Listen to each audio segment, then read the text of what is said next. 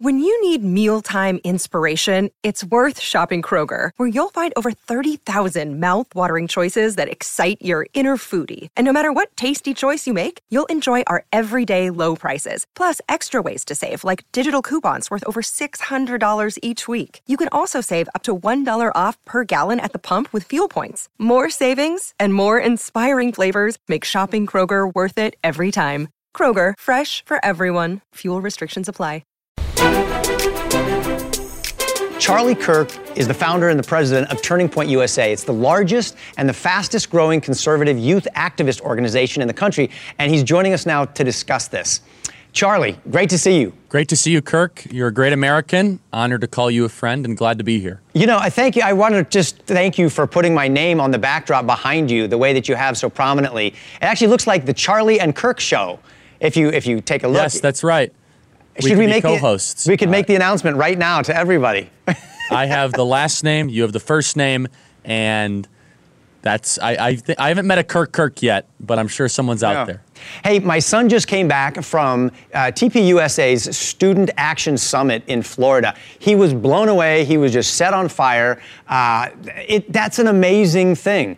Um, what, what was your takeaway from SAS? It was exhausting for you know all of us that organized it, but it was amazing, Kirk. We had over 4,000 students from all across the country uh, in Tampa, Florida. Some of the most amazing speakers you can imagine: Kayleigh McEnany, Governor Ron DeSantis, Mike Pompeo, Senator Ted Cruz, and more. And the team did an um, absolutely incredible job in their execution of the event in the first class uh, way that we went about doing everything. It was the largest ever young conservative gathering in American history. And that's exactly why most people don't even know what happened because the media refused to cover it. Uh, they don't like showing that there's people that are gathering around first principles and God granted rights and the Constitution and free speech and American exceptionalism. And so, super pleased that your son had a great time. And we've been hearing lots of stories like that. Praise God. Well, that's what I what I love about what you do too is you're not only motivating people with great speakers and cool events for young people, but you're also educating them about the things that they're often not hearing in their schools, particularly public schools for sure, but even private schools, even faith-based schools are not teaching these kinds of principles uh, without which we don't have a republic like we do. One of those principles is religious freedoms. Um, when I was in school as a kid, I didn't really learn much about that at all. In fact, I wasn't religious. And so for me, I didn't even really care about the subject. But to our founders, it was absolutely essential. Why is religious freedom the mother of all freedoms? First and foremost, it's the freedom to worship your own creator, um, the reason why you exist. And also, the founding fathers designed this system of self government, believing that only with a moral and religious people this was possible. It's John Adams' quote where he said, The Constitution was written solely for a moral and religious people. It's wholly inadequate for the people of any other. And so, limited government is only possible when people are able to regulate their own decisions and conduct, particularly in religious communities or having at least the church or the worship of God as a centerpiece of your life. So, this idea of liberty, the way that the founding fathers understood liberty, is not the traditional libertarian view of liberty that we've come to realize in America.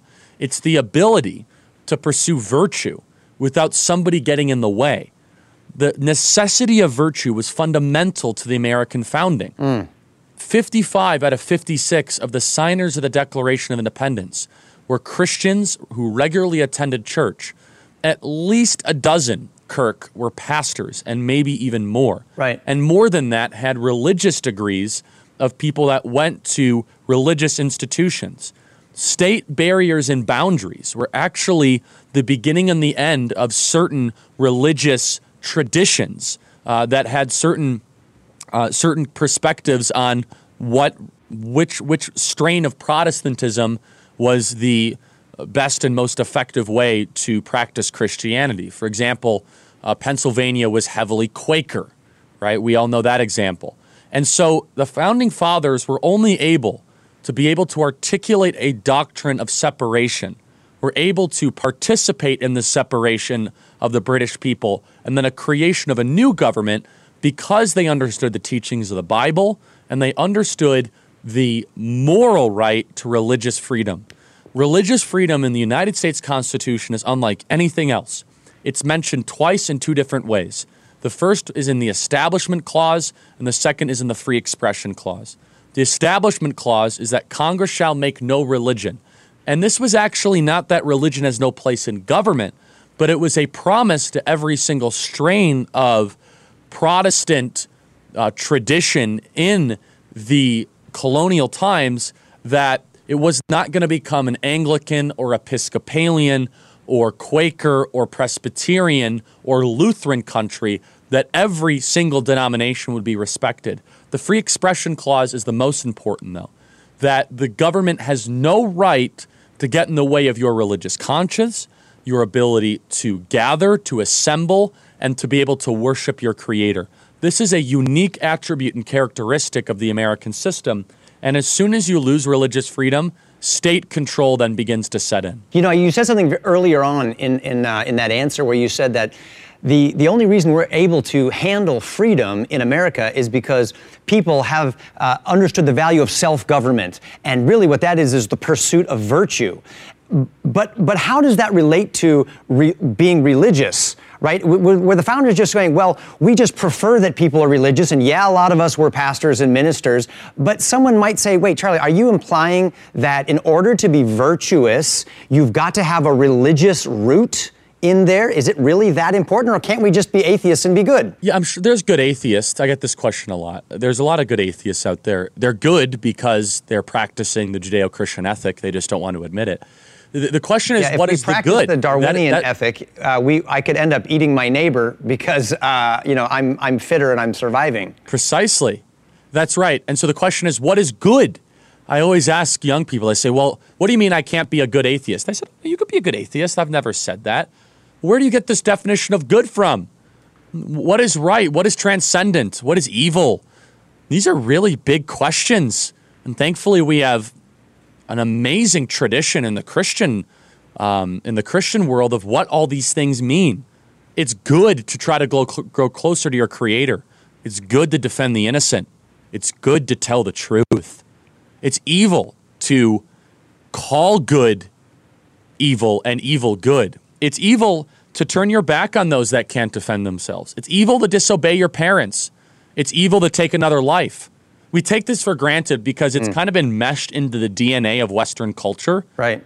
And it's it's not normative to the human experience. So to answer your question, freedom is not sustainable if you remove religion. And I'll be even more specific. Freedom is not sustainable if you remove Christianity. Eventually it will implode. Eventually you will be ruled simply by your senses. You'll be ruled simply by your consciousness. That's I'm right. a big lover of reason. I think reason is a gift from the Lord. It says in Isaiah 1, let us reason together.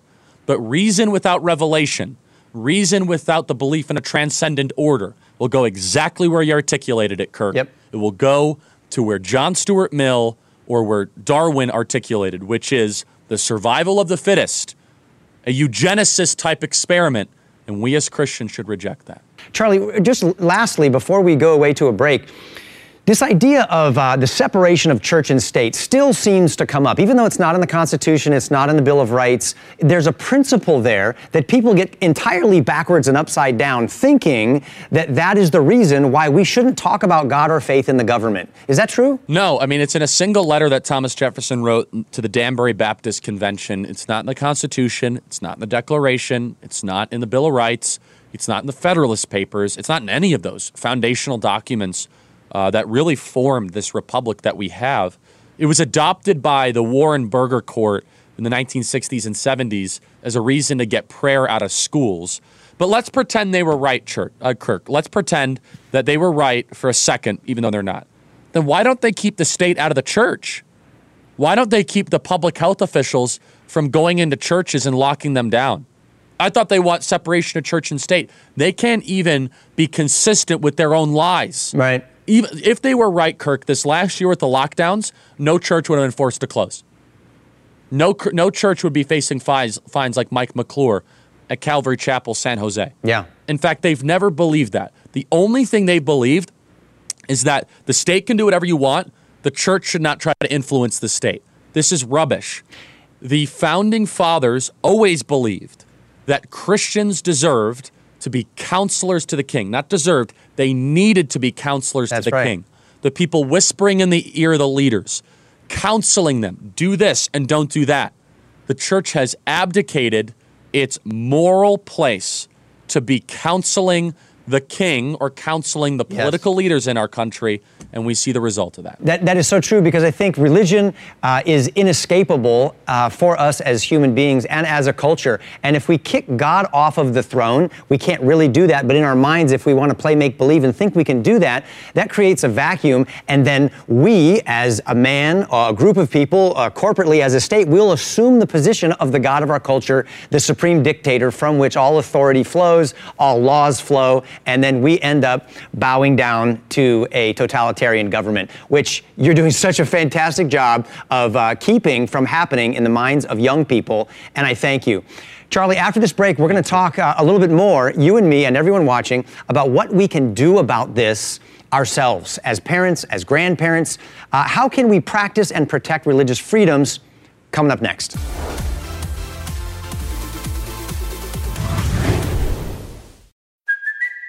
It's Kaley Cuoco for Priceline. Ready to go to your happy place for a happy price? Well, why didn't you say so? Just download the Priceline app right now and save up to 60% on hotels. So, whether it's Cousin Kevin's Kazoo concert in Kansas City, go Kevin, or Becky's Bachelorette Bash in Bermuda, you never have to miss a trip ever again. So, download the Priceline app today. Your savings are waiting. Go to your happy place for a happy price. Go to your happy price, Priceline. Welcome back, everybody. Uh, Charlie, let, us get practical. I want to talk about how you and me and the people that are watching can practically do something to practice religious freedom, because if we don't practice it, it's going to go away, and how we can protect it from those who are taking it away from us.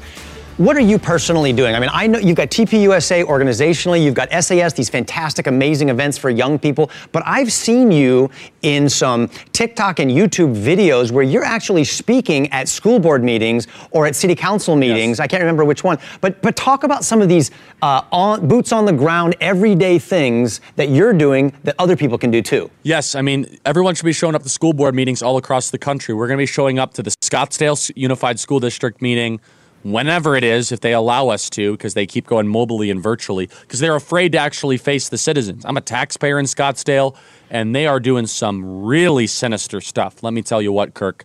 And I'm not going to put up with it. I went to the Chandler Unified School District, also a, pay, a payer of income tax in Arizona, so showed up there. We have to be active, be involved, and show up at all these meetings, Kirk. The other thing is this, though, is that people say, What do I do? What do I do? I ask them, Are you the same person publicly that you are privately? That's the most important thing that you just have to do. No more disguising person? yourself when you leave your home. No more that you got to put on the jersey of being kind of this like secular liberal when you're at work. No. You are living under the tyranny of other pressure. Yes, you might lose your job. Yes, you might lose your friends. But the moment that you have to now pretend to be somebody you're not in social situations, then they've won. The minute that breaks, then all of a sudden they're going to start to lose. Their power is in their ability to make us to conform. I believe it's Romans 8:12 or Romans 12:8. This is how I kind of get the numbers screwed up at times. Um, do not conform to the ways of this world. It is a biblical teaching to not conform to the ways of this world. Yet so often, Kirk, the number one piece of feedback I get on our program here on our podcast, and you've been on our podcast before, Kirk. I'd love to have everyone check it out. Is that they tell us, Charlie, I'm afraid I will lose this, this, this, this, this. And I say, that fear is a tactic used by the enemy to silence truth. Right. And that fear is understandable. But if you succumb to that fear, then all of a sudden you are playing into the greatest weapon used by the opposition. So, who are the biggest thieves? Wh- Where where should we uh, where should we be looking to say, okay, that's a that's an area where they're looking to strip me of my religious freedoms and my ability to be who I am privately when I'm in public. Yeah, I mean the biggest is for you know forcible jobs, uh, forcing you to lose your job, uh, mockery, ridicule, isolation. Um, if you have a different view, And the biggest thing is this is that if you get a knot in your stomach because you're afraid to speak out at a friend's house about a political matter or a social matter or a religious matter, that's the testing point. If you get a knot in your stomach at work about that. And look, I'm not going to counsel you to be brash. You have to have prudence. You have to have practical judgment when you do these things. You, shouldn't just rush into it and just start screaming at your, you know, work that you know, vaccines are like, I don't want to take the vaccine or whatever, right? That's not what I'm saying because some people are doing that and that's not wise. What I am saying though is when asked or pressured or prodded, don't lie. Tell the truth. Hmm. Tell the truth in every single thing. I can tell you this. People say, Charlie, how are you able to do what you do? It's so simple. I say the exact same things privately to our production meeting of our podcast that I say on the show. That's the, that's the secret to our success. There's, there is no separation here and my team is laughing because they're like, "Yep, that's right." The, it, we are. There's no camouflaging. There's no disguising. There's no like poll testing. What is true? This is what I'm going to say. I encourage other people to do that. And by the way, it's not easy, but it's so liberating, Kirk. It's so beautiful. You never have to worry about being restrained to another, looking around your shoulder, the cost of, of speaking your mind. It, it's, it's freedom that truly comes from the Lord.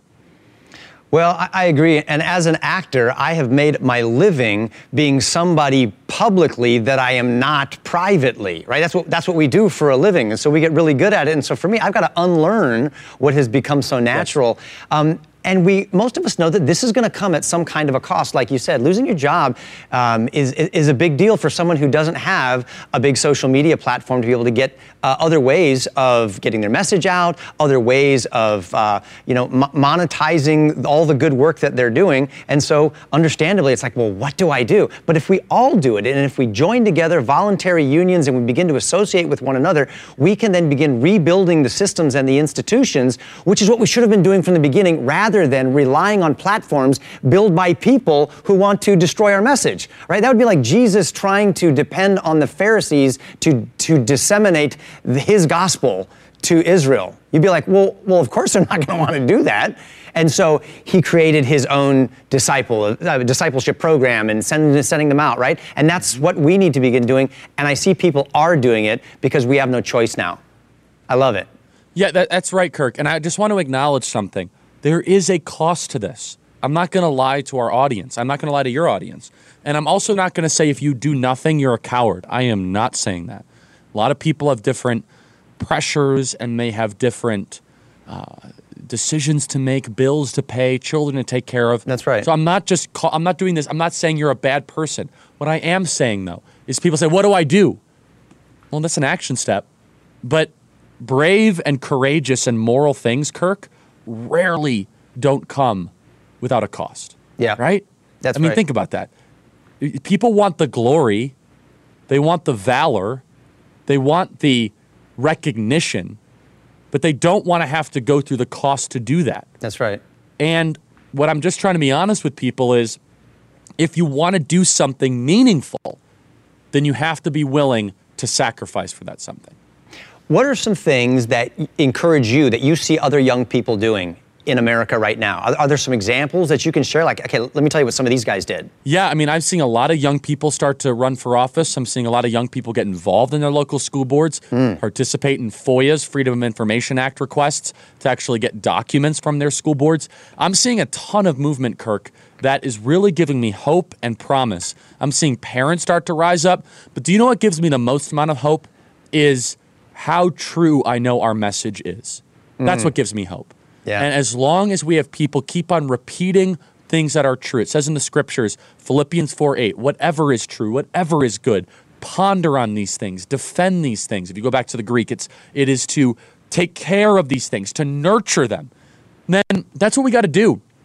And look, Jesus Christ, logos, which means reason, truth. There's a lot of different ways to uh, describe the word logos in the New Testament. Uh, that's talked that's spoke about in the book of John. But Jesus was truth. He didn't just say true things; he was the embodiment of truth. And if I'm if I'm going to be honest, we as Christians have gotten away from our commitment to always telling the truth all the time. And and it's not to say that people tell lies a lot; is that they're living a lie. It's that they have to go pretend to go put on some costume and jersey at school or work and to be someone that they aren't. That's the same thing as telling a lie, by the way, Kirk. That's the same thing as saying that black is actually white and white is actually black. When you have to go to school and you're like, well, what, what do you think about this, Johnny? Oh, I think that uh, that there is no God, and I don't, I don't know. Next question. That's just as bad, Kirk, is living out something you don't believe. So my call to action is that courage is only moral when it's rooted in truth. If we have the truth, we have to act on it, and that's when things are going to start to change. I, I, I, love that. I love that. I, when I think of how courageous you are, when I think of how courageous uh, pastors are, like Rob McCoy and Jack Hibbs and others, and I think of uh, so many people who spoke at at uh, at the SAS meetings.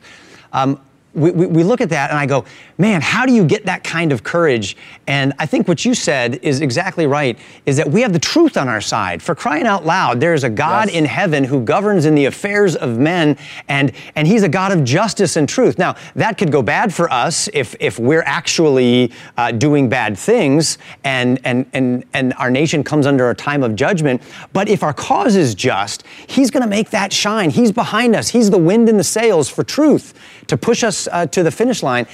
And that makes me excited. And then I also think about the flip side, and I, I, I think, man, if we don't stand up with courage and we just back down as cowards, history tells me where our republic will go. And I can't believe everybody wants to anybody wants to go there. And I think the people don't. No one wants to live in totalitarian countries where they have no freedom except the people that are running the joint it's great for them because they have all the freedom. Yes. And, and they're for freedom too, actually, just their own freedom to do anything that they want and use the people as pawns and tools to advance their, their, their own kingdom with them as gods. So, uh, so it's both. Uh, we, have, we have a lot at stake. Uh, let, let, me ask you this one final question. Um, if we could bring back the value for religious freedom and we could re enshrine it and celebrate it and defend it all across this nation, what would be the positive effects that we would begin to see culturally? Yeah, we would see a revival and we would see people start to put God first, which is what we need to do. We need to try to recreate a transcendent order.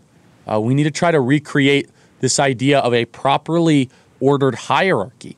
And that's that that's the true thing that we need to have right now. And Look, religious freedom is under attack in, in a very scary way in our country and in our nation. It's only going to change when the faithful start to commit to freedom.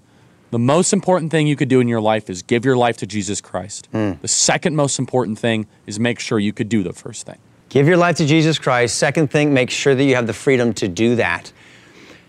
Charlie, why should non religious people care about religious freedom?